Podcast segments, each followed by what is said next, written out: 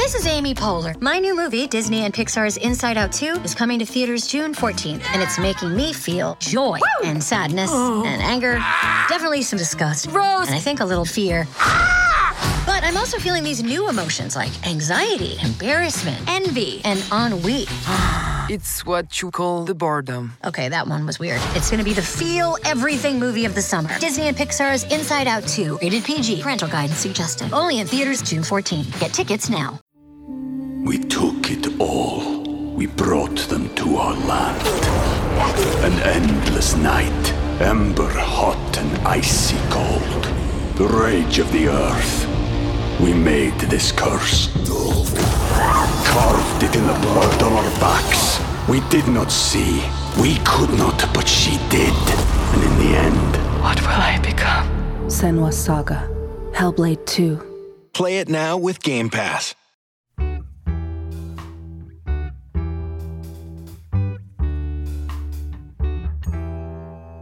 Well, hello, and welcome to another episode of But Why, the podcast that's all about digging into big questions and tricky topics via honest conversations.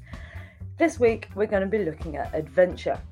My guest is a real life explorer. Who knew that was such a thing? She's walked across Nicaragua and searched for camels in China's des- desert of death. She also founded Explorers Connect, a social enterprise that connects people to opportunities for adventures and expeditions. And in 2010, she captained the first all female rowing team circumnavigating Britain non stop, completing the journey in 51 days.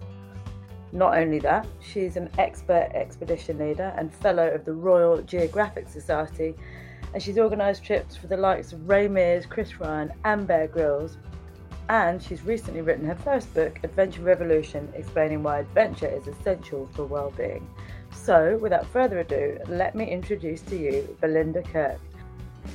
I'm not a I'm not doing big expeditions at the minute. I've got a three year old, so No, I'm I've got, I've got three. envious. and I'm I'm working out how to do it myself at the moment. But you know, I, I You've know done that it's it. important. I know that it's important, so I'm finding ways to get it. And also, you know, kids grow up. I'm gonna be Yeah. I'm gonna do big expeditions again. Yeah, Um, you, yeah. This is a certain time of our lives. It's She a says special on time. repeat. yes, it's um, it's full on. I've got I've got a um, three year old, a six year old, and an eight year old. Wow. Oh It's, wow, um, three. for- Good work. yeah. You're yeah, I don't know what we were thinking. Destroyed by it, to be honest. Um, oh, here comes Steve. I I don't know if he's going to come in and say hello. Otherwise, we'll. Uh, oh yeah, he's coming. There he is. I can't, we can't hear you, Steve. You're muted. It's you. It's you this week. This is usually me. I think the microphone is. I mean, I can sort of lean in. Is that better like that? Or is it is it noticeably different back here, or is it noticeably different back here? No. no difference. Whoa, hello, one, I'll be two, three, doing four. off the wire, don't you think? Good, good. Uh, I don't even know where to begin.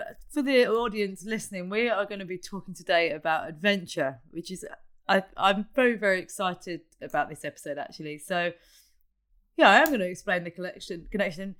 Belinda's editor is my workout friend from the gym, Holly Harley. Hi, Holly Harley. And she's like, Cammy, I think you're going to A, really love this book, and B, really love this woman. I was like, oh, yeah. You know, people sometimes say things to me like that. And I'm like, and then she tells me, you are a professional explorer. Is that, would that be what your job, would you give yourself that title? I, yeah, I suppose on lots of things. At the the thing that the thing that I've always done, the thing that is um, that I'm obsessed by is adventure. So I'm all so I've always got adventure running through everything I do. But yes, I'm I've mostly been an explorer. I, I was I, I have a three year old now, so I, I I feel a bit of a fake saying I'm an explorer because I've not done a big big expedition for a few years now, and I can't see myself doing something too pushy for another few years until he's a bit older. But I will be returning to big expeditions, that's for sure. And I suppose I'm I'm an adventurer. Um, maybe is more accurate. Um, Mhm. but I'm also um, I, I love getting people into adventure. That's the thing that I love the most. I spent most of my twenties and thirties going on big big expeditions, and what I've concentrated on more in my f- sort of more recently is uh, it's helping other people to go on adventures, and that's actually, yeah, it's it's it's great as well. It's great as well. There's something more fulfilling. Um, I've got my hits of adventure. Well, not forever. And There's No, still more to the- come. But yeah, So- it's, it's more about getting people out, other people out adventuring. That- So, for listeners to explain what you mean by expeditions or adventures, or you know, we're talking more than a hike. It, not that this is small, because but more than a hike somewhere in the UK. You've been give a flavour of the kind of places that you've you've been and where your adventures have taken you. So my background is in big expeditions, and expeditions I would define as sort of journeys with purpose, multi-day journeys in you know far-flung, exotic, extreme environments. So I've worked in uh, most of the jungles around the world, um, a lot of deserts, and also a bit in the cold. You know, minus thirty on an ice cap. Um, sorry, minus twenty on an ice cap. Trying to put a tent up is a bit of an adventure. So I guess my background is in expeditions and exploration. Um, but more recently, I've I've been trying to work out why adventure is so won- has been so wonderful for me, and so Mhm. I've been um, um, working out what adventure is. And actually, I think the same you get the same flavour, the same the same ingredients in those big, far flung expeditions you get in small adventures close to home. You, you can get the same feelings and benefits. So, more recently, it's it's smaller ad- adventures Yeah. locally. Um, I mean, I love that. Yeah, I've worked in most jungles and most deserts and on ice caps. I think it's it's it's because as you touched on in the book, that is we are such we spend more time inside than ever before. So, like the fact that you've you've taken that to the absolute extreme is is really unusual. I think. I mean, maybe not in the circles you exist in, because I'm sure you know many people who do similar things to you. But for your day to day person, it, it feels extraordinary. Uh, like you say, it's kind of just that's my job. That's my normal. I don't know. Yeah.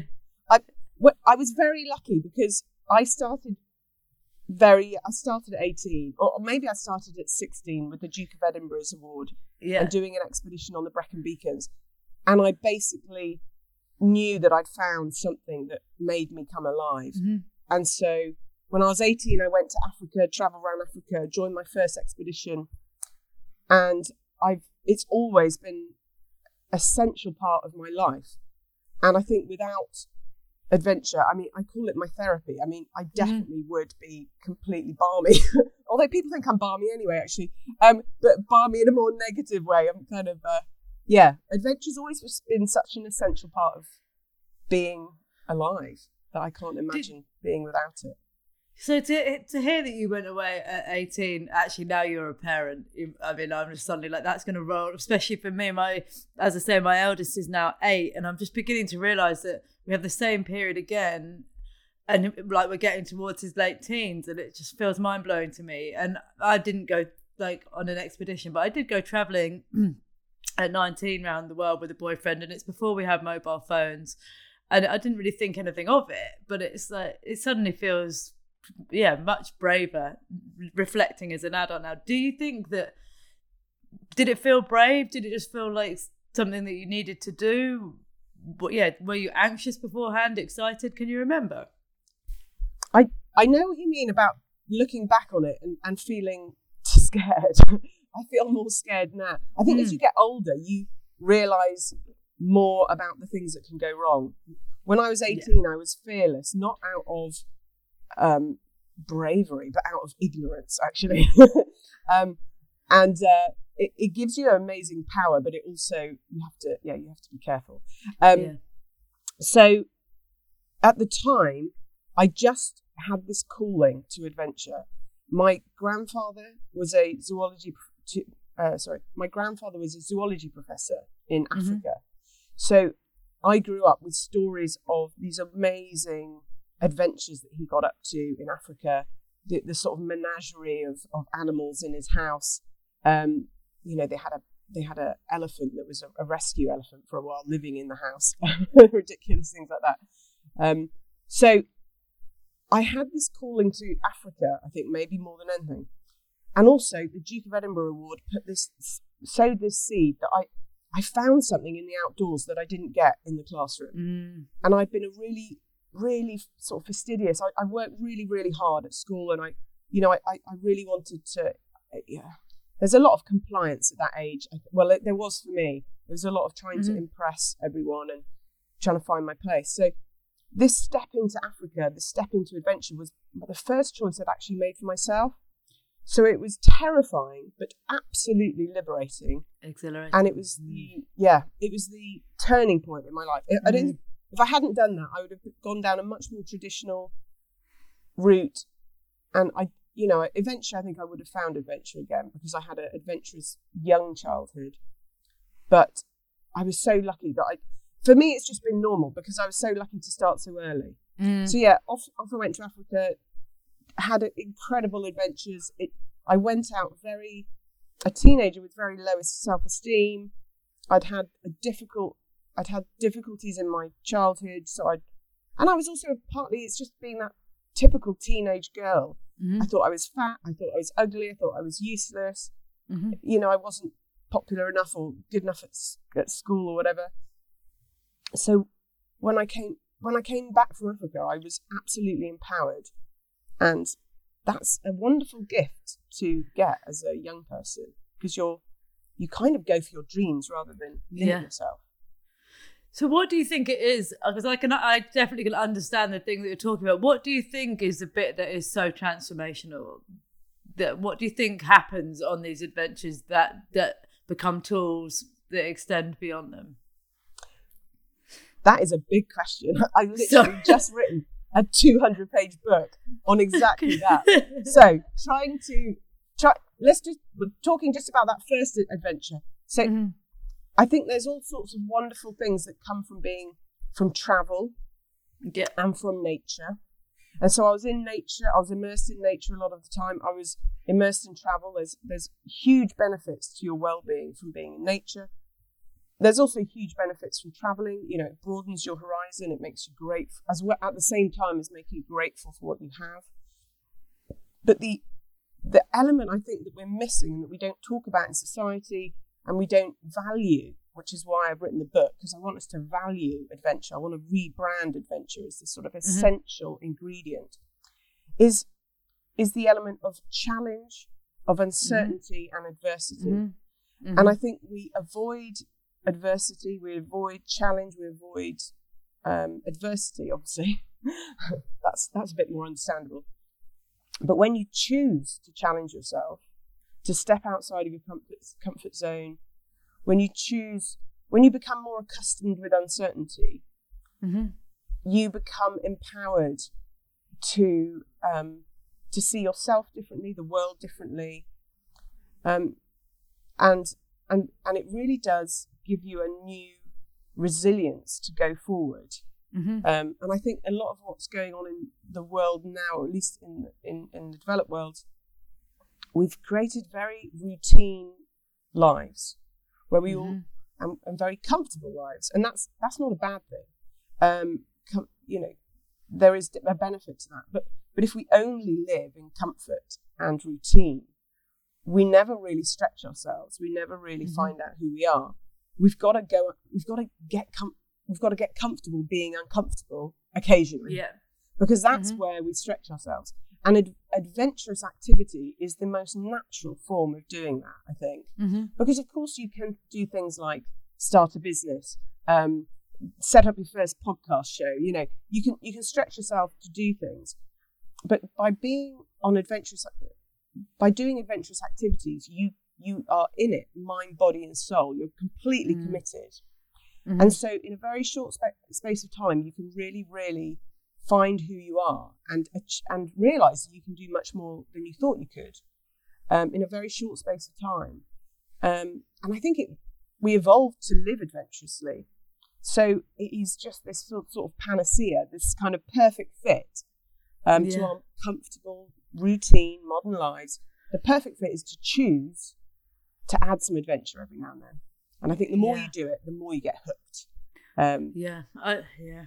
Couldn't agree more because you feel that real coming back to yourself, don't you, when you do something that that is that is challenging. There is no other word for it, and that doesn't because too often I think that can we can make that or for me I often think that's to, to do with like adrenaline fueled sports and lean very very hard that way but actually you can you can teeter on the edge of risk and challenge without without it always going to the extreme and then, as you were talking an example came to my mind I've I've people who've been listening will be hearing me banging on about this but I've recently been to the Lake District for the first time on a hiking trip and um and as I say, I'm fit. I work out a lot. I do CrossFit. But what I what I loved is that there wasn't there it was a free for all. You had to get yourself up the, those different different terrains. And I thought, wow, if this was in London, there'd be there'd be signposts on it and there'd be safety precautions and it would be advising what age and what fitness and what level should be on there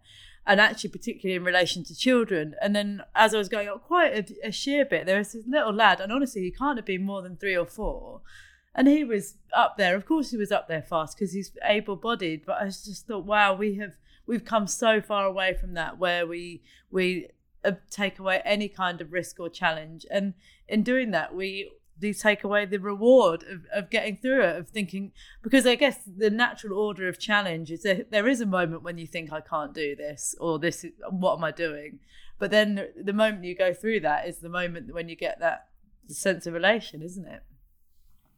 Absolutely. I i think if if we don't if we don't ever push ourselves we can't find out what it is that we can do. And that's the only way you get these kind of true feelings of achievement is if you risk failing. If we don't allow ourselves to fail, you know, the, the chance of failing, um, or if we don't get ourselves out and, and feeling uncomfortable and cold and tired, then we mm-hmm. can't mm. feel the massive achievement at the end. You know, there's got to be a bit of grit in that oyster sort of thing. Um, yeah. And it's, I, you, you've mentioned the word risk a lot, and, and what I want to say is, I'm not, I'm not suggesting we do risky things in order to get an no. adrenaline shot. It, you don't have to take the risk you're taking is that you might fail or you might look a bit stupid or you might get a bit cold or, or, mm-hmm. or wet or something.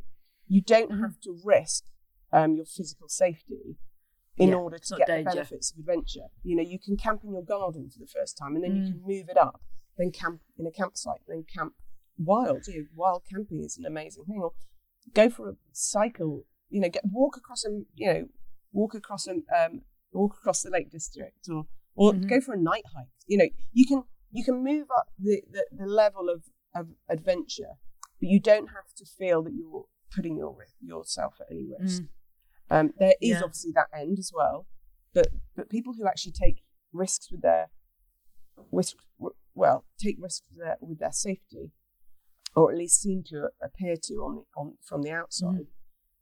If you look at extreme sport people or people like me when I do big expeditions, I have I have been at times in, in dangerous situations.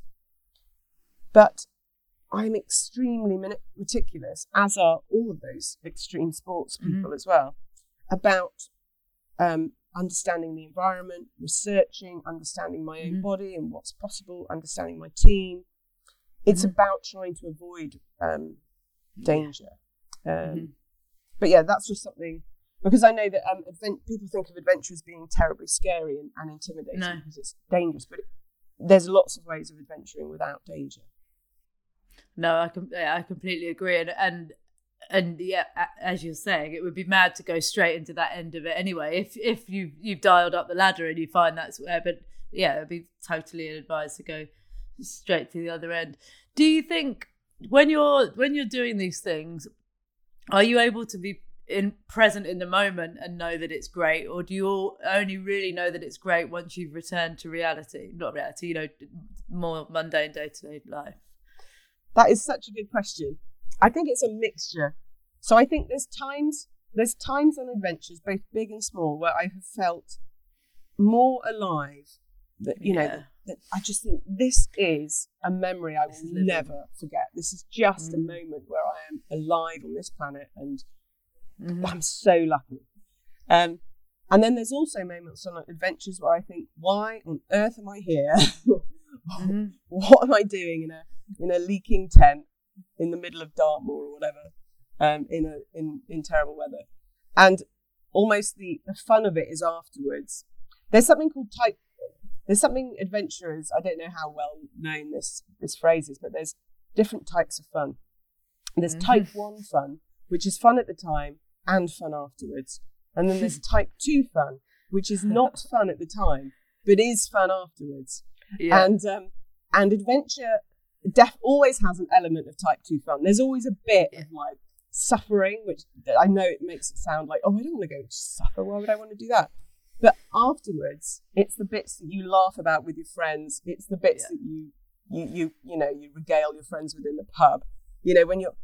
I there's a friend of mine, Emma, who I've just seen again recently, and we sailed across the Atlantic in a hurricane, and there were all there was all sorts of things about that expedition that were absolutely horrific, and it Yeah. was like everyone was throwing up. I was the only person. I think well, I was only one of well, me and Emma and one other was the only person, the only people on the boats, not just absolutely throwing up all the time. That, so there was like the worry about that. There was the smell. The, the Oh. boat was keeled over at 45 degrees, slamming into these waves, wind over tide. You just bang, bang, bang for hours on end.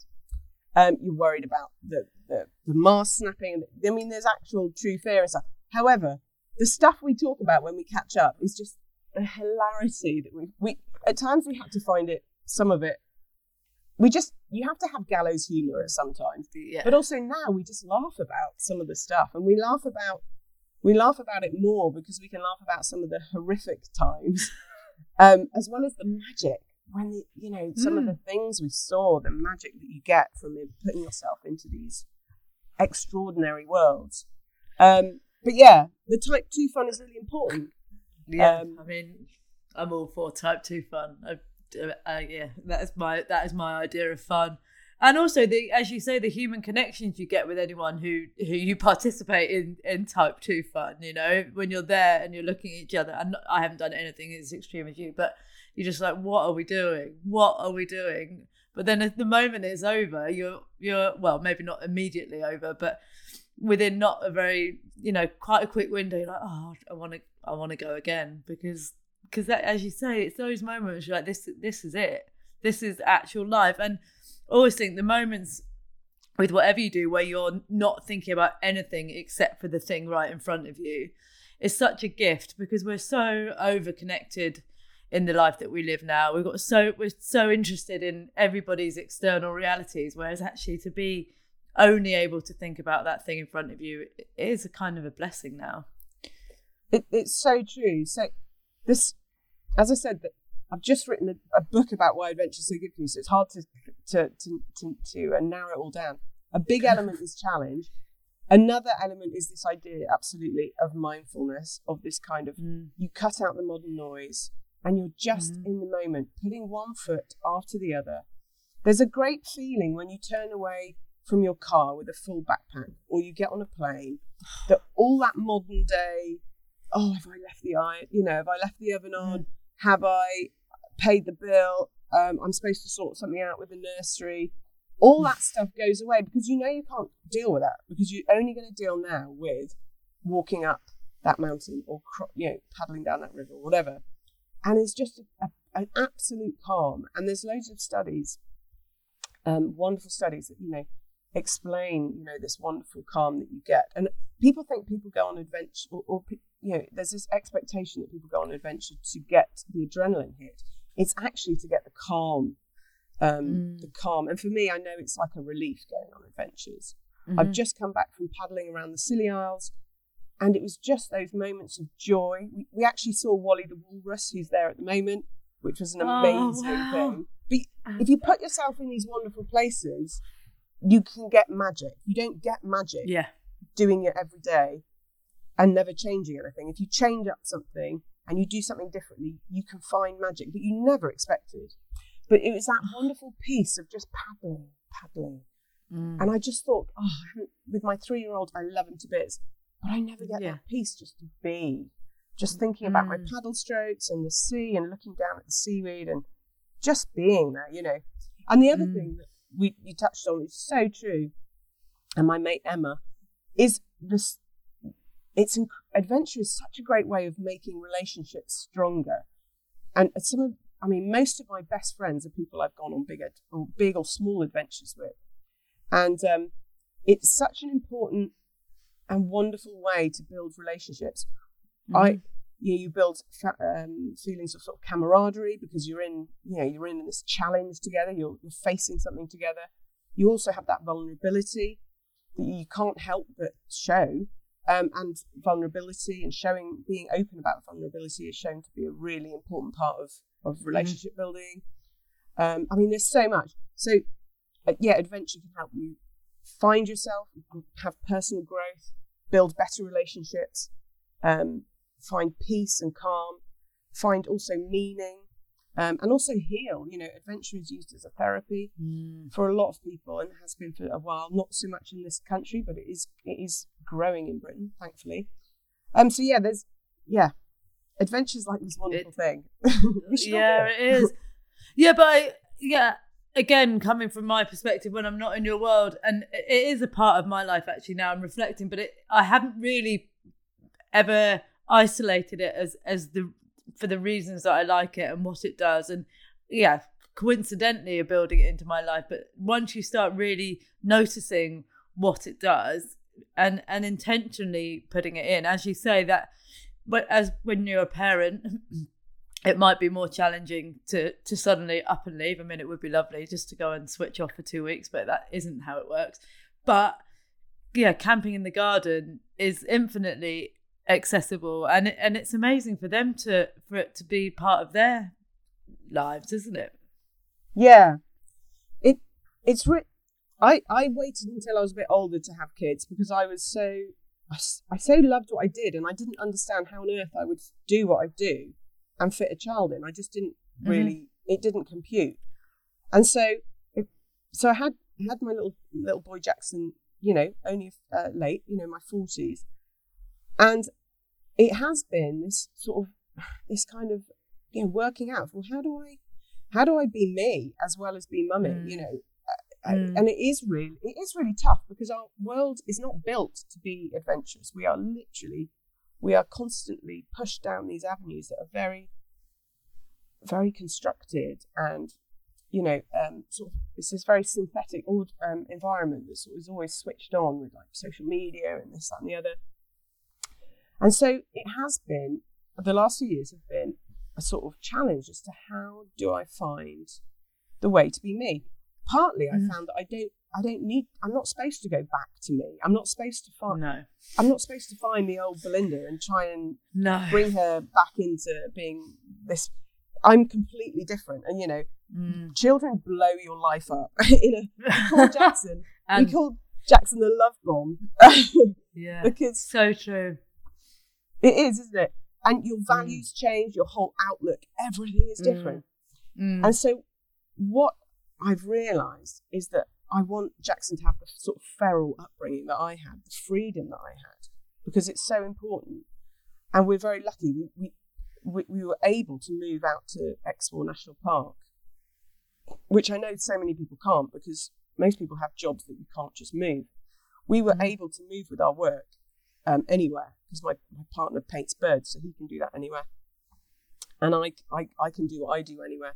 So we were like, right, as soon, you know, I was, when I was pregnant, we moved to Ex, to Exmoor National Park and we had this, this, this space and this freedom for him to grow up. Basically, we wanted him to grow up somewhere wilder. And at Exmoor is, he's got this wildness to it. But so that's, I, I realized that that's a real, that's a real benefit that we have. But still, anyone can can do that. It- anyone can find adventure. It's, it's just, I think if you know, if you feel that it's important, you find time and you make ways to, to achieve it, don't you? So I'm constantly, we're constantly going on hikes with him. Um, I, we go and do um, swimming in the sea. You know, he started to surf-ish, kind of sit on surfboard. I mean, we we try and we just we prioritize that as something that's really important. Mhm. And I think wherever you are, there's ways of doing it. You just have to prioritize it. And it, it but it is, you know, it is something you have to work at, I suppose.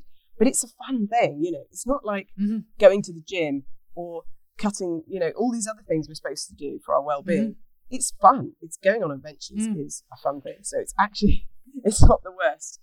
Um, Sorry. No, and also I, I think that kids have we can be guided by kids quite well on that. I well, I don't know because I yeah I've got relatively feral children where you know if we get to the sea they will just go in naked or in their pants. You know you can you can overcomplicate it by saying have I got a towel and have I and yes they've done some they've been a bit chilly sometimes or yeah they've had to travel places back in, in just wet pants but you know they, they get that hit they've got that I, I feel mine have definitely got that natural desire for it. So we just have to know that sometimes a it's a bit messy and b sometimes there's a lot of work. Sometimes when we're pitching our tent i'm just like wow this is a real palaver.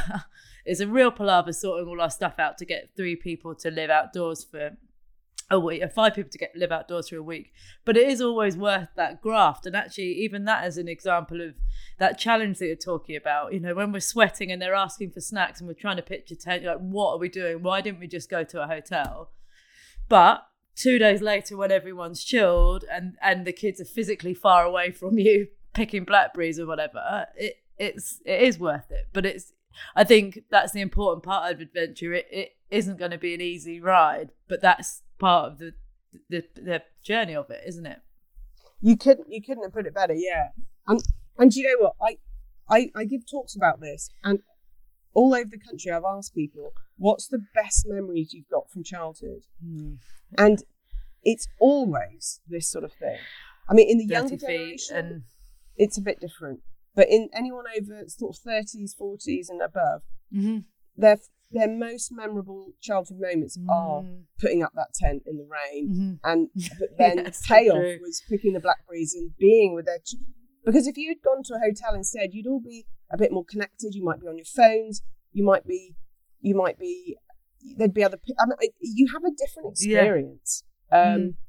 and there's this one I, I know that Jackson's always pulling me to go and do certain sorts of things because he like he always wants me to play frisbee in our field because he knows that he'll have my 100% attention Whereas if we play cars in the sitting room, he knows that the Mm. phone might go, or I might check my my mobile for some annoying mess. Yeah, stop, stop, stop it. It's so hard not to do that stuff. Um, yeah, but that's part of the beauty of adventure and nature. And yeah, um, Yeah, so- I was going to say something else. I've forgotten what it was.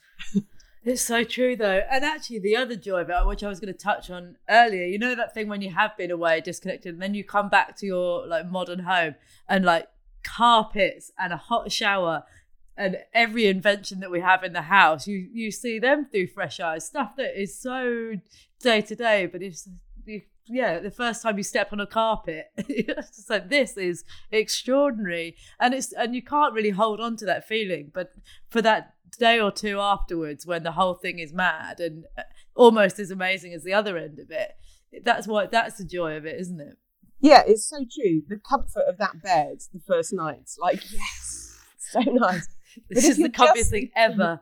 If you're just sleeping in the bed, you never you stop appreciating it. So No, It's that idea of going back to the comfort zone. When I talk about getting out of the comfort zone, it's it's important to come out of the comfort zone into your stretch zone, but you always come back to your comfort zone because Mm. because you need to kind of consolidate and learn. But then you come back out into the stretch zone, so it's that movement in and out. Yeah, Um, uh, uh, yeah, and as you say, when you've been in in that hurricane with everyone puking, I mean that that sounds like absolute hell. But that it gives you context, doesn't it? For and I'm I'm as bad as anyone else. We get caught up in modern day stresses that really most of them aren't that important. Of course, the big stuff, paying the bills and when people are ill, etc., etc. But there's so much we worry about that is irrelevant and if you i think it's it really helps give you context It does. Um, I think we're just bombarded, aren't we? And uh, Mm. taking things back to basics and just having a simple, if difficult, challenge ahead of you, um, you know, with your teammates, whether that be your family or whoever you're with or on your own, um, it just makes life, life just, yeah, you see the simple things in life again. You, you realize, I think you can find meaning. That's why I think so many people find meaning through adventure because they can turn off the noise and it almost like it's time to think. Mm. Um, when you're plodding one foot in front of the other across a Mhm. desert or up an ice school or you know across Dartmoor or whatever, you actually have time to think about stuff. And we're not Mm. supposed, you know, it's a bit like the pandemic. I mean, obviously, there's been a horrific, terri- you know, terrifying time for so many. But for the Mhm. people who are lucky enough not to have lost, you know, family members or or have been um, directly impacted like that, a lot of people have said, "Wow, I've actually I've actually had time to think. I've stopped."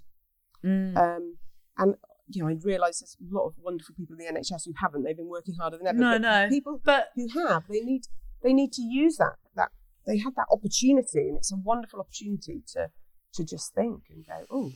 And that's I think that's why so many people are changing jobs and moving Mm, town. and- yeah. Um, in fact, I heard someone saying that the reason this current bit feels quite tricky, which is maybe surprising everyone, is because collectively there will have been a lot of change in the last year, 18 months. And then we've tried to go back to what feels like our old lives. And those two things are, we're not the people that we were. And so we need a, a- chapter of integration and again that's the same as when you come back for a trip when when you don't quite feel like you anymore and then in time you're like you, you find a way of being a new version of you and slip and slipping into your life but there's i definitely think that's true of the pandemic there's been huge collective change and reflection and etc etc That's really interesting because from the research, from the research I did for the book, what I, what I think from all of these case studies, these wonderful stories of transformation,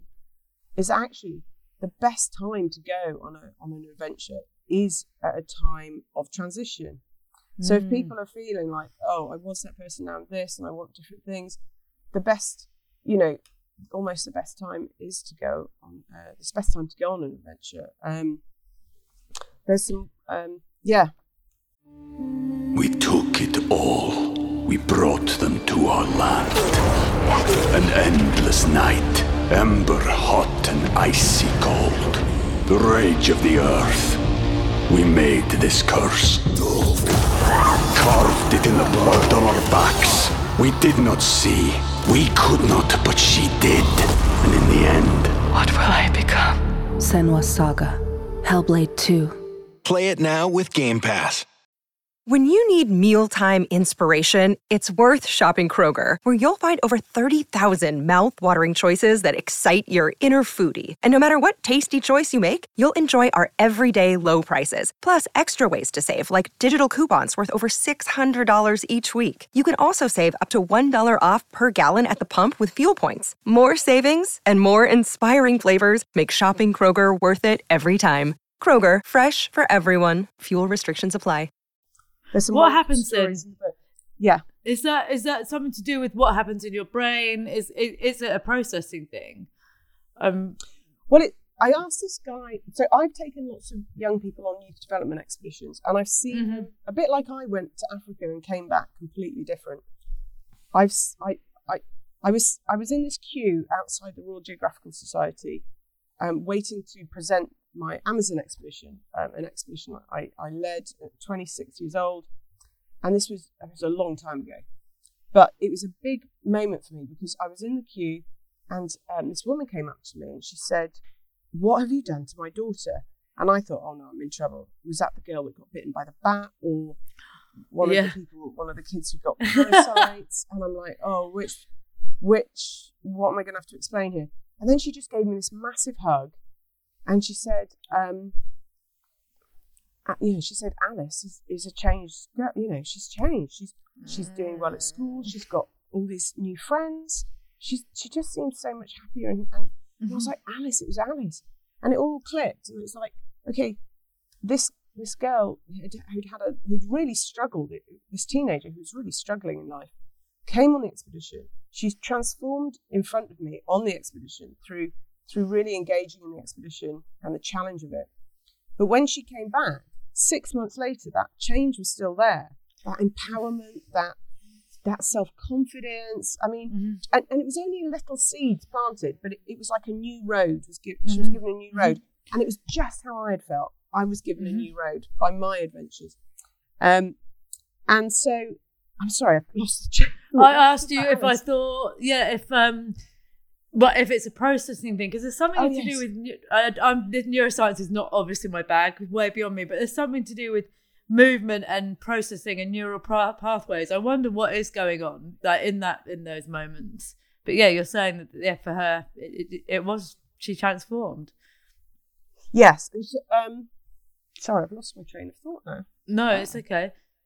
Um, But, so yes, that, that idea of people changing. Oh, and, and the transition, transition between. So, having worked with all these young people, I mm-hmm. saw that it was that transition between young, young child and adult. That mm-hmm. that rites of passage. Which, if you look at every tribe, every part of our history, we always have a rites of passage. And we don't give our children that. So, if we don't give them that opportunity, they take drugs, maybe rob. I mean, you know, they find other ways to take risks and um, assert themselves and, and find out you, because we're not giving them those those mechanisms. Yeah, And so- to do it. And so I said to this guy, this wonderful um, scientist, Chris Loynes, and I, I asked him, I said, I've taken all these young people on expeditions and I've seen it work for you know, hundreds of young people. Mhm. But sometimes it doesn't work. Why is that? And Mm-hmm. his response was really, really clever and interesting.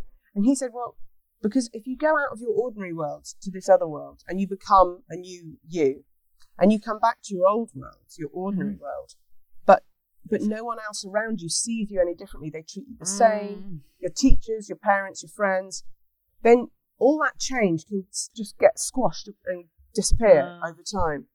And it made me think, well, if that's how it, if that's why sometimes it doesn't work, also, surely it's transition times between two worlds, you know, between our 2 you Mhm. know, between Chapters. or or divorce or a new Yeah. relationship or having children. Those big transitions are actually when we need that time, where we step out of our ordinary Mm. world. We're somewhere in this other magical adventure world, create, you know, finding out who we are, what we're capable of, Mhm. what we want, our meaning in life. We come back. It's the perfect time to do it. Mhm. And um, and that's why me and my son and, and my partner Jim, we're actually I've through writing the book, it's like that's what we need as a family. We Mm. need to go on an adventure together to Mm. become a family. Like we're doing okay, you know, but and all these the little adventures we're doing, but actually it's such a big transition to go from non-parent to becoming a parent. We need to go on a big adventure together. We need to step out of the everyday, particularly the awful domesticness of being a mum. Oh, You yeah. know, the washing, Yeah. wiping, cleaning. I mean, Mm-hmm. oh, it's such a nightmare. It's just so much of it, isn't it? I mean, I love my boys so much, but No, we all know. Yeah, stuff, it's- oh, it's, it's- overwhelming. It's overwhelming, and and it can feel very forever. That's the that's the thing. You know, there's that parenting quote that the the days days are long and the years are short, but it's so true. It becomes so much the. I was thinking this as I was trying to get mine ready this morning. You ju- you're in such survival mode, quite literally, aren't you? Of trying to just get things done and get them out the door. That that hour for me between eight and nine is is just some kind of chaos and of course you don't feel like you because you're you're not you're just trying to do it and and it's it is really difficult but you're right that that need to go and kind of reconfigure as a family which again i think is is worth acknowledging why a lot of people are struggling because we haven't had any holidays. And often we think about holidays of just switching off but it is more than that. I think there's something about relocating your family even for a weekend or a week and then coming back does always feel like a really important transition. And i was thinking as you were talking about those chapters of transformation don't you remember when you left school for the summer holidays and then when you came back again in the september you always felt like a felt like a totally different person. And it's because of yeah because you've had well for me i had some holidays of being quite feral i think. And um yeah we we have lost a lot of that over the over the last year. And in as parents it it becomes really difficult. Yeah, and it, it's really interesting that you ma- you link that to holidays There's this amazing piece of research that's literally come out this month from Gill Pomfret, who, who, who's a tourism researcher, and she's she's done loads of work over the last few years around family holidays and Mm. families that go on hol- holidays that are adventure holidays versus Mhm. beach safe holidays yeah and the amount of well-being that she finds and the, and Mm. also the not only improve well-being from going on adventure holidays versus a beach holiday, or, or not just a beach holiday, but you know, a, a kind of non non-challenging holiday, is the the way that the, the families connect and Mm. build their relationships because they're on that shared kind of experience. Yeah. Um, and you know, for all the reasons we've talked about, you know, the challenge, the switching off, the, all of that. And literally, she's just published this research about, you know, um, how people build these, uh, how families build wonderful bonds on these um, expeditions, On uh, these on trips. sorry, adventure holidays. And it's just made me think more and more like, yes, right, that's it. We have to go as a family. We're doing Yeah. okay, but we need to step outside our ordinary world. And we need to switch all of that off and Mm. we just need to be the three of us on Yeah. a little adventure. You know, we, we're Yeah. walking the Southwest Coast Path, but also next year, if we can, we're going to go to Canada and just spend a bit of time. J- Jim needs to see these birds so that he can paint them. so we're going to search for these birds in a bit in, in Western Mm. Canada, and that's our expedition. You know, so it, Yeah. it's not going to be death-defying or crazy. It's going to be, you know, it's going to be with a three-year-old. It's going to be pretty, Yeah. pretty kind of, I don't know, but it's scary in its own way. It's like, oh no, Yeah. how do we do this and that with a three year old? How do we like how do we wash him and feed him and I don't know. It's Not- just don't bother challenges. much. Yeah. Get, well, get, yeah. get them quite grubby. That's always the other thing when you come back from camping, where we're convinced we're doing a good job of keeping everything clean, and then you get it back in the context of the home, your children, your stuff, everything. You're like, wow, this wasn't really very clean at all, but but we felt like we're doing we're, we're doing well. But it also, Doing I it think it's the kid the dirtier the kid, the better the parent. it's so true. But I think it's also important to remember for me, it, we've been on one or two like luxury holidays with the with the kids, which cost us you know a significant amount of money, and actually then all the we're, you're right, the odds are on it. No, you- you're wanting it to be really good because in your head you're like, this costs us this amount of money, so it ought to be good. This should be fun, and actually you're putting so much pressure. Where again, not if you're doing a big global trip, but a weekend camping down the road, it hasn't cost you much money, so you're going into it a bit more free flowing about it already. And and if you do have to abort it because it is freezing cold or it's raining, again, that's happened to us several times. You don't feel at a loss. You're, you're just trying your best, and and uh, lower expectations is also a useful thing, I think, especially in the world of parenting. Yeah. That's a good way of looking at it. I hadn't thought about that. But no, um, the uh, people do have low expectations of camping. I'm always hearing from people going, "Oh, yeah, I like it. I'll do this. I'll try that. I don't want to camp though." But Oh, you've- sleeping out overnight is such a such a simple way of really having an adventure.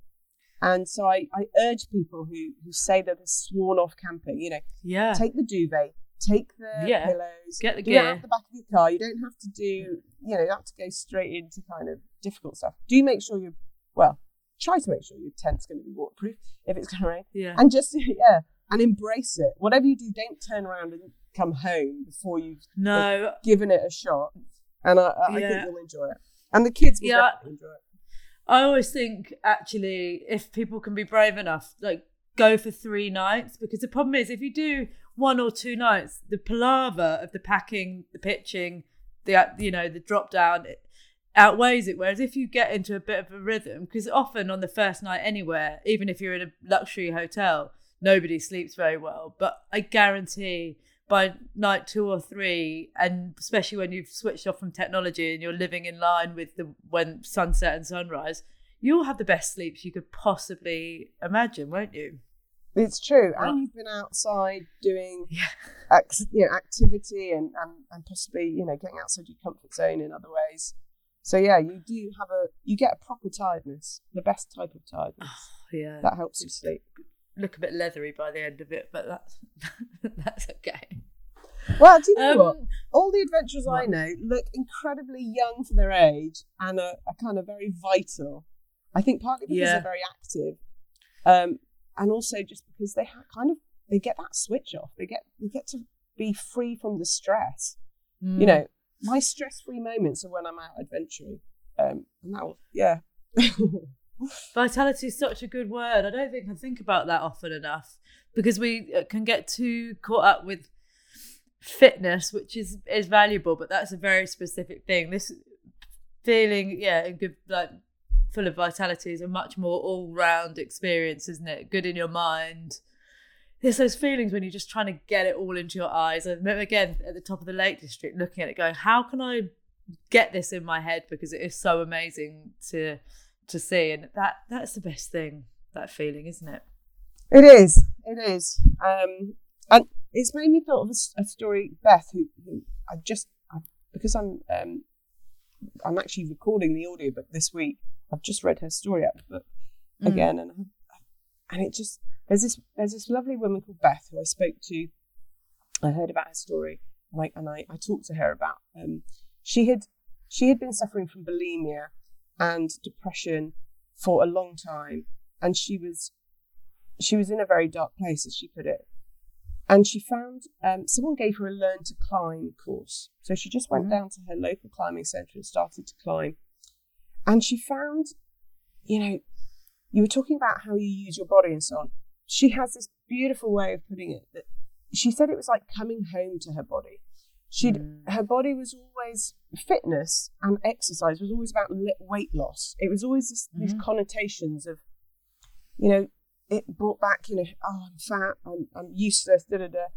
She she did this climbing course, and it was all about coming home to her body and about using her body to do something mm-hmm. really positive and and finding out that her body could, you know, could dance. She called it dancing on the wall, and she said it was it, wasn't just empowering, but it was just it was like almost spiritual.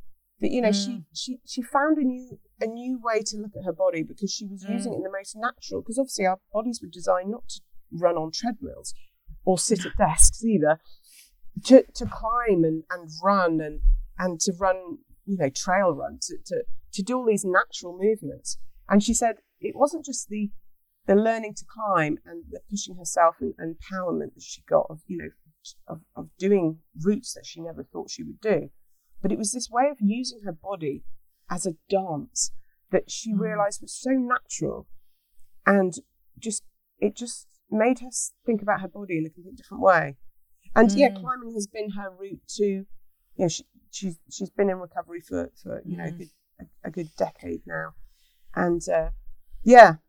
Um But that her- that is true. Mi- true kind of mindfulness, or my understanding of it is is I think they talk about being in a flow state, but it's it's when the only thing you're thinking about, well, you're not even thinking. You're just you're just in that moment, and yeah, whether whether that be yeah, climbing, running, skiing, walking, swimming, that that is when you're you're just being, and and to try and be out of your mind, which which is a blissful thing. It is.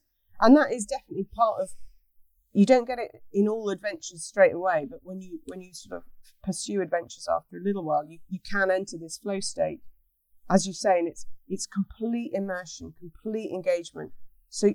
you are com- you are only in that moment. It's only your movements and your hands and your, your feet and the rock in front of you.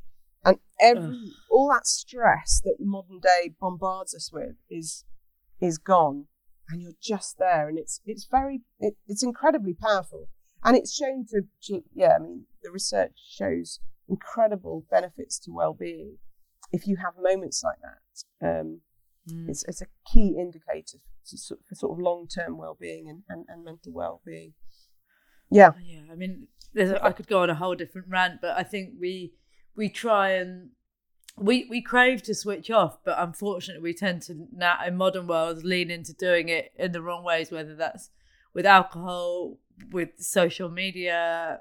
It, it's it comes from that same idea of wanting just to be in a place, but these things actually push us further away from that. So, yeah, I feel really inspired by your book. I definitely do. I, I'm gagging to go on to book something really big, but I'm, I definitely have just taken from it, as I said, an awareness of of articulating what it is that I love, and tr- and trying to build that in, even that if that's yeah an interesting walk every other weekend is it's a start, isn't it? it it's it's trying to find those moments and and and prioritize it. I think. yeah I mean, find your own mountain I de- no one no one can tell you what your next step should be apart from you know you, your instinct your instinct will tell you um it might be um, pushing the camping with the family and doing something a bit wilder or a bit for longer or long a journey. Uh, you know, it's nothing better than a, a journey by foot or by kayak. You know, human powered journey. Um, or try something completely new. Learn a bit of bushcraft or, or take a kayaking course. Or I mean, there's actually Yeah. if you think about it, there's lots of opportunities. What, one of the things that I really love, and maybe this will be the thing for you next, you can tell me about it if you do it. I. I think I yeah. when I when I when I've taken all these, particularly the, these youth development expeditions, these these teenagers into Amazon or or, or deserts or, or whatever, um, often I did this thing called a 24 hour solo, and it involved basically leaving them for 24 hours on their own, completely on their own. And I think for me, what years because it's years later and I'm interviewing I've been interviewing so many of these kids who are now like grown ups with their own families and so on, you know, about the impact of these expeditions and so on. They all remember that. They all like go, Oh, that was that was one of the most amazing things I've ever done. It was just wow. Really? And what I loved was watching the authenticity of that time. You can be mm. entirely yourself. And when do you get to be utterly authentic? So it is, I mean, it does sound like, yeah, that's not very um, sensible, is it, Belinda? You take a bunch of teenagers to the to the jungle and then you just leave them for 24 hours. I, I was crawling around with binoculars watching them. Yeah. And, you know, Yeah. and actually I didn't do it, I didn't do it very often in the jungle because it's very hard to do in the jungle because you didn't have line of sight for long distances. I did it in places like Alaska and, and mountains and, and so on, where you could watch people from a distance. And also, they had a radio. They had to check in with us every, uh, you know, every now and then. But they would have this 24 hours totally on their own, um, and I call it like the 24 hour solo. So, Mm. how about you? You think about 24 hours on your own in nature, entirely just you. You don't have to go anywhere particularly crazy. You know, you could go to the Lake District we talked about, or you know, a national Anywhere. park. Um, maybe before you do that, you want to feel that you're going to do it safely and responsibly. So you need to think about, uh, you know, maybe get a little, get take a navigation course, or um, think about what you do in an emergency. You know, you know, have a little plan of what you can do, um, and uh, and treat yourself to 24 hours solo in nature. Sounds like a dream. and I'd love to know what you get up to. Yeah. Yeah, I mean, yeah, I, it sounds brilliant to be honest. Of course, especially as a, a parent post pandemic, even half an hour in the house alone feels like a dream. But um, yeah, I'm, um, uh, yeah, that's a good challenge. It's, uh, I don't know if I did mention it. I've mentioned it to anyone who'll listen. I'm 40 on in February, which is it. There's no doubt about it causing a massive midlife crisis, but it feels like something like that would be a nice way to mark that, you know. Oh, amazing. Yeah. Perfect. Not maybe not in February in the UK, but in in the in the uh, surrounding Yeah, do- things. Yeah, Do it in the spring, summer. Yeah. yeah. Well, come on out. Come I'm over into to it. Exmoor, and I'll I'll make sure you. I'll help you do your planning. I um, do I've. I've been very uh, clear with Holly that I want to go on an adventure by you, so I, I'm definitely going to try and um, plague you for that. Uh, Yeah, as I said, I've been very inspired, and I think I hope everyone listening has been as well, or people who it will either um, niggle something in you or or it won't. But if it does, to take action on it because it is when you do those trips. We only have one crack at this life, and these are the bits that bring me joy. So you've got to put them in, otherwise it just runs away from you. And what a waste! There's a whole world out there to see, and as we've mentioned.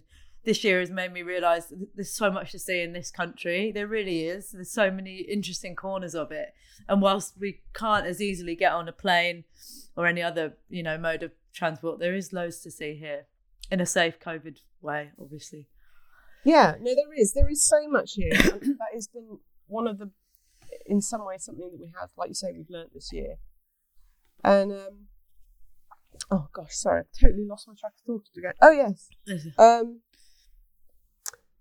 Oh no, it's coming back to me. Sorry. It's okay. As I said, I'm nearly 40. I understand this. Having a baby and being on the wrong side of 40. And you're doing your audio book, which fries your mind in an extraordinary Um, way. What was it? Um. No. Oh goodness, sorry. We were talking about. Um, I, me wanting to do me trying to invite myself to an adventure with you. Is that the bit you want to pick Yeah, up no, let's no, no, let's do that. Let's do that. Oh god, it's gone. It was really good. Okay, well, let's. I'm, I've got three Stupid. questions, wind up questions, and if it comes back to you, shout, and we'll get it in. Number one, where can people find you? Well, let's. Uh, this is your opportunity to do the good plug for your book. Yes, so um, the book is called Adventure Revolution: The Life-Changing Power of Choosing Challenge. It's out um, with Piatkus Books on the fifth of August. You can find it on in all the normal sort of places, Amazon, um, all the, the bookshops. Um, yeah, you can pre-order today online. Um, Do that, get it on 'cause the it's- fifth of August. Yeah, you can also get that because it's really and- important. Yes, thank you. yes, apparently pre-orders matter. I this is my only book. I'll this is the only message I have. This is what I believe in. So that's why I've written the book. Um, so I don't know. Yeah, my first book. Yeah. Um, And So you and you, also have you got a website? Yeah, sorry, go on. You can also find me on um, Explorers Connect, explorersconnect.com. Um, you can email me through there if you have any questions. Um, I'm also um, Explorers Connect and also Explorer Belinda are our, my social media channels. So Explorer Belinda and Explorers Connect. Um, and yeah, tell me about That's your it. 24 hour solos. Tell me about your adventures. Give me, throw me questions. Explorers Connect Yeah. is full of blogs and, and how to posts about how to do adventures and ideas and leads of, you know, everything from, you know, fun things you can cook on the campfire with kids to how to wild camp for the first time. Um, it, it's full of information and, and also, you know, bigger adventures. You know, if you want to walk across Britain or or whatever it is, you can find teammates through us. Um, so yeah, come and come and have an adventure. I'll put all of that in the show notes as well. And then two final questions. So this podcast is inspired by two things. Number one, one of my very, very, very favorite traits in people is honesty. I think that being honest is, yeah, a superpower and something that we all need to learn to be a bit more uh, comfortable with. What?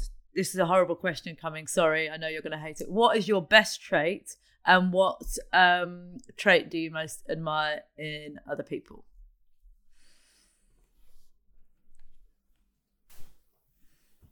Um, my best trait, I think I'm adventurous, but is that rubbish answer? No, it's Um, not because I don't think. No, it's not. I'm ad- I'm adventurous in that I do adventures, but I'm also adventurous in life because adventure has taught me what I've learned from adventure is to take those that kind of that attitude back into life, those skills back into life. I, I have a go at things. I'm not scared of failing. I'm not scared of looking like an idiot. I've never been cool, so I don't have to worry about not being cool. Especially the great thing, of, you know, turning forty, being the other side of forty is that you you care less about what people think and more about what you can, what you know, how you show up in the world. So I think um, I'm pretty adventurous in how, and and um, in how I live. And the the thing I most admire in other people, um, there's loads of things coming to mind. Um, I think a certain selflessness isn't the right word because I don't think we should be entirely. I love I love people who are interested and care about other people because I Mm. think if the world was a bit more about thinking about others and less about us, you know, just what we can get, the world would be a, a much better place. Mm. And and that's sort of I mean that in the in the sense that people can actually consider and think about others um, rather than just sort of are and you know just say yes to everything and, and agree with everyone. It's kind of you know considering Uh, what's what's the what's the, the better impact for everyone out there. I'm, I'm racking my uh, racking my brain for the word. It feels like the, it's like the opposite of narcissism, isn't it? But I can't communicate. Uh, yeah. I think the world's become so narcissistic though, Mm. and it's all, ab- especially with social media and stuff. It's all about look at me, and I think what we need. I've worked with David, David Attenborough, for example, and it, it's just considered considered Mm. wider viewpoints. Um, I love the Mm. fact that he went on Instagram and then decided it was just a load of Not for naff, me. really a bit naff, isn't Yeah, it? you're yeah, right. because, because it is naff, and you know I do a bit of social media, but and everyone who knows me, I kind of I just see it as a as a necessary evil, but I, I hardly do any at the moment. I'm doing a bit more because of the book and The book. and because of this this this wider mission that I want to get adventure, you know, into schools, into our lives. Um, but yeah, but it's yeah, it's so bad for us. the thing is about social media the, the very best part of it is community and connection and sharing experience. That side of it and as you say with the work that you're doing that's brilliant. But it so quickly strays into narcissism and it's really difficult for it to stay in one without becoming the other. And yeah it's we I- haven't I figured out how to use it yet, have we? I suppose. But No, you're right. There is no. benefits. There are benefits. I, I, I do pick up on amazing things through social media. yeah it's just I think have our brains, our brains aren't wired to use No. it without it affecting our well-being. I don't No, feel with good when I do lots of social media. It doesn't make me feel No. good about myself.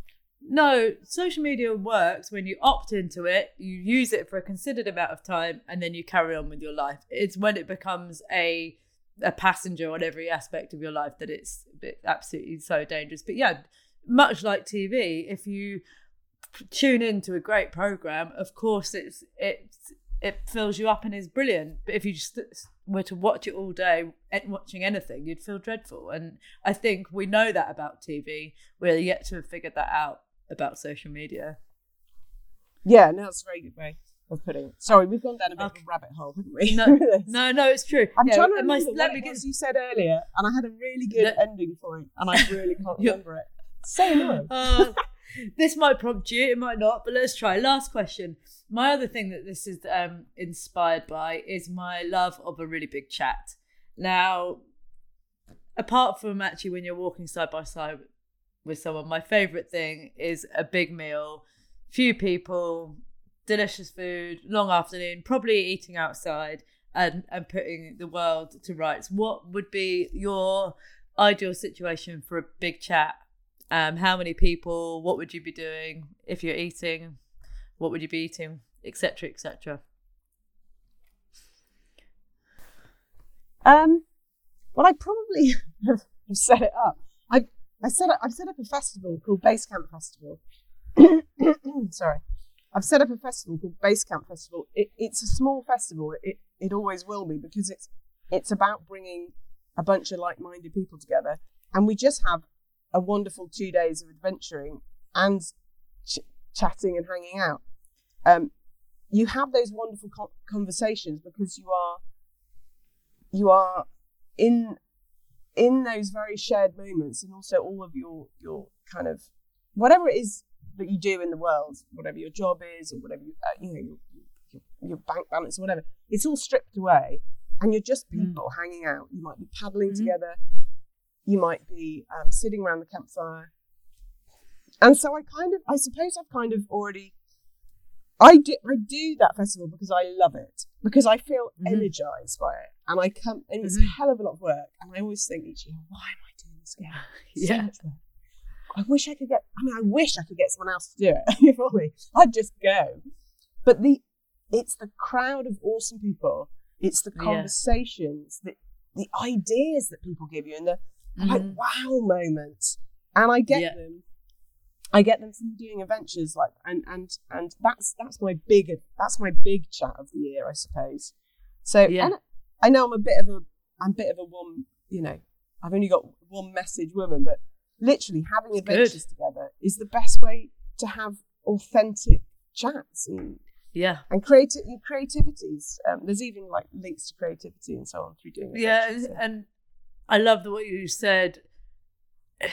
So often it's about what outfit you're wearing or what your job is or your you know status symbols basically, and all that is stripped away when you're faced with climbing something, paddling on something, and it's just about humans trying to do something together in our most basic form. And I think, and therefore that's the space for the for the big chats, isn't it? Because we're coming, I guess, as our our truest most authentic self and and that's yeah that's exactly where the good stuff happens and ideally with some delicious food afterwards surely that is a perk of of adventuring is that you that that first mouthful of food when you've done something great just feels epic doesn't it we yeah no absolutely and it's a bit like when you're really really tired and you've been cold and you've just gotten dressed and you're out of your wetsuit whatever food tastes really good um so there's that element of like really earning it.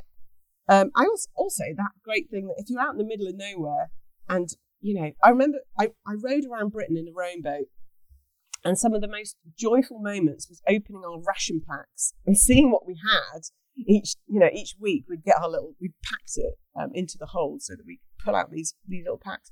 And finding nuts. Oh yes i've got i've got honey roasted nuts this week. Yes! And the jo- never has a honey roasted nut ever tasted so good as in a in a situation like that.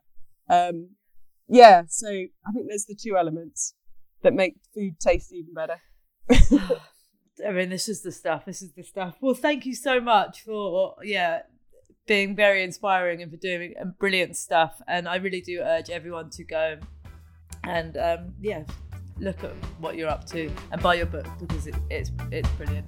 Thank you so much.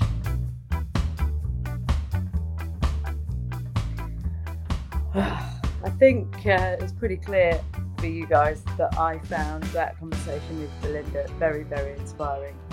In fact, afterwards, I ended up going on about it almost as much as I went on about the Lake District.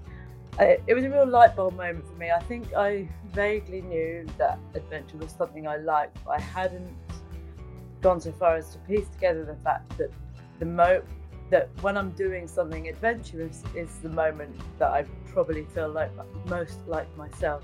And actually, when my family unit are doing things that feel adventurous, we are the most in harmony and connected that I can think of as being. So, therefore, I'm really going to try and prioritize it and not just make it something that might end up being being part of my kind of day to day or annual life. Make it something that I actively put in there.